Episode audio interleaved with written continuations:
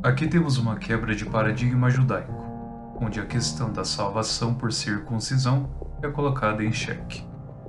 Lei tinha o poder de revelar o pecado presente no coração de todos, mas não de guiar-nos à salvação.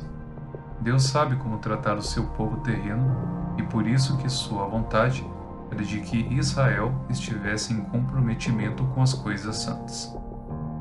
Mas para a salvação, ela é unicamente dada através de sua misericórdia e também pela sua graça. A circuncisão era um ato externo, mas não interno. De que adianta alguém se circuncidar por fora, mas omitir o seu coração? Como diz em Deuteronômio capítulo 10, versículo 16, circuncidai, pois, o vosso coração espiritual, retirando toda obstrução carnal e deixar de ser insubmissos e teimosos. Portanto, não se trata do que fazemos ou deixamos de fazer, mas tudo se trata do que Ele, o Senhor, fez em Sua revelação, trazendo clareza ao nosso entendimento e compreensão acerca da salvação. Seremos salvos pela graça do Senhor Jesus Cristo. Conforme diz Pedro no verso 11, após testificar de que nem eles, muito menos os pais, poderiam carregar o jugo que eles mesmos estavam impondo sobre si. Muitos testemunhos são dados pelos apóstolos, enfatizando acerca da mensagem que era alarmante para muitos.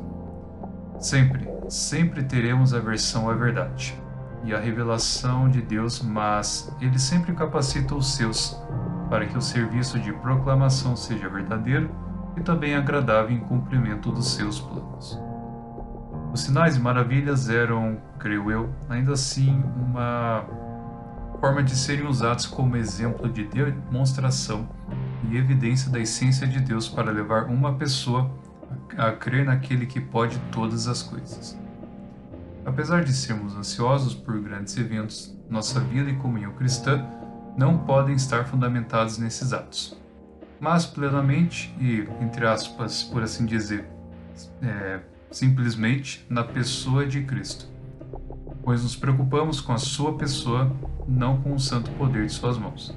Porém, é claro que ele também nos oferece várias ocasiões para contemplarmos os milagres e também o seu toque, porque o seu poder é magnífico, é maravilhoso e santíssimo. E agora os próximos episódios irão nos trazer alguma mudança na nossa história.